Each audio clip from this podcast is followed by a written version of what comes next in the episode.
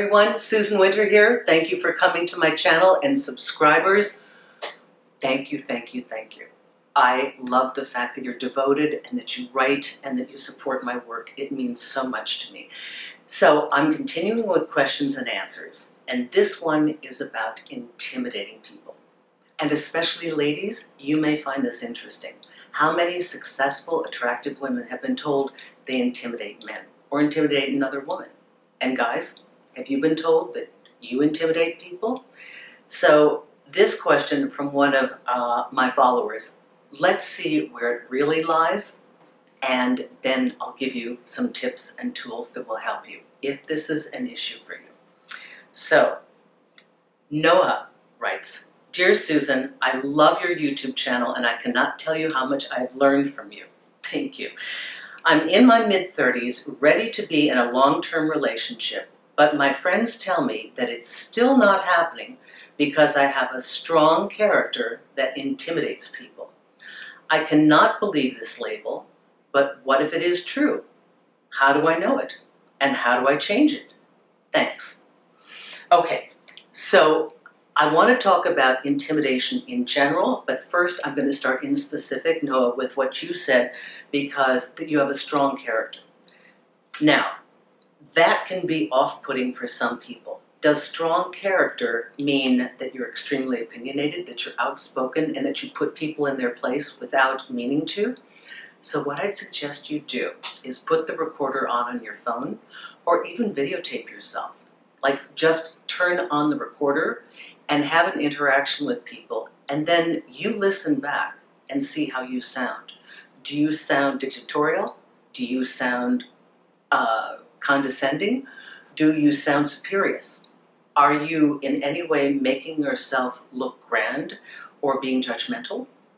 If you're not, okay, then all you have are active, strong opinions. Come to New York City. Everybody's got an opinion, and they're very quick to tell you whether you ask or not. So maybe it's where you live. I don't know. But let's say it's more generic. Let's say your friends just used that term. So for the rest of you, I had I had this story, and somebody told me this the other day. Uh, this lady said, "Why is it?" I went out, and it was like Saturday morning. I had ugly, dirty sweatpants on and a t-shirt and baseball cap. My hair was filthy. I didn't even brush my teeth yet. I went out to the deli and I got picked up by so many men. And the answer is in that exact description. You were not intimidating. So they thought they had a shot because for guys and women too, it's a daunting task to approach the really together person. And yet, in all of our dating profiles and in all of our posturing, we think, oh, we've got to put this really confident together person forward because then oh, they're going to be just mystified by us. True, but some of those people may be mystified to the point of being paralyzed. So I'm not suggesting that you quit washing your hair and don't brush your teeth. What I'm suggesting is that you find a way if you are intimidating, to find a way to offset that. Humor. For me, I use self-facing humor or self-deprecation. And I do that because I realized early on that um, I do something from childhood that was off-putting for people.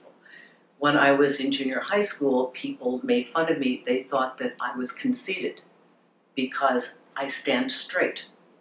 I have good posture. My mother told me that in my high chair, I was like this, sitting like this. Now, it doesn't mean that I think I'm all that. It just means I have straight posture. So the error is in the interpretation of the, the viewer of this. So sometimes what is called as intimidation is actually the perception of the person looking at you. So, you know, bottom line, it's their stuff. It's not you. It's their stuff. Remember, we want to have a person who is our peer and our equal. Extreme power struggles are not good in relationships, and they oftentimes fall apart. So you want somebody that feels like they deserve you, or you're going to have a lot of problems later on. So, about this intimidating people, self-deprecation, sense of humor, take a look at yourself and see do I do anything that, that puts people off? So, all of you have your own tool set. I use humor because I, I, I like to laugh at myself and I don't like to make fun of other people, so then the only natural target is me. So we try to do that to show people that if they're concerned about power, that you know a truly confident person can knock themselves down a peg and find it amusing. If you don't have that confidence, you can't afford to make fun of yourself.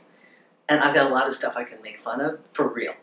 So I try and have a laugh at it, and uh, that's one technique that I use, but you may find that completely unappealing.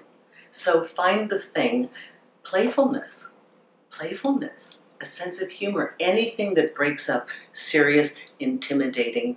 So here's the, here's the dichotomy of all this that we keep thinking that this perfect person that we have to be is what's going to attract them.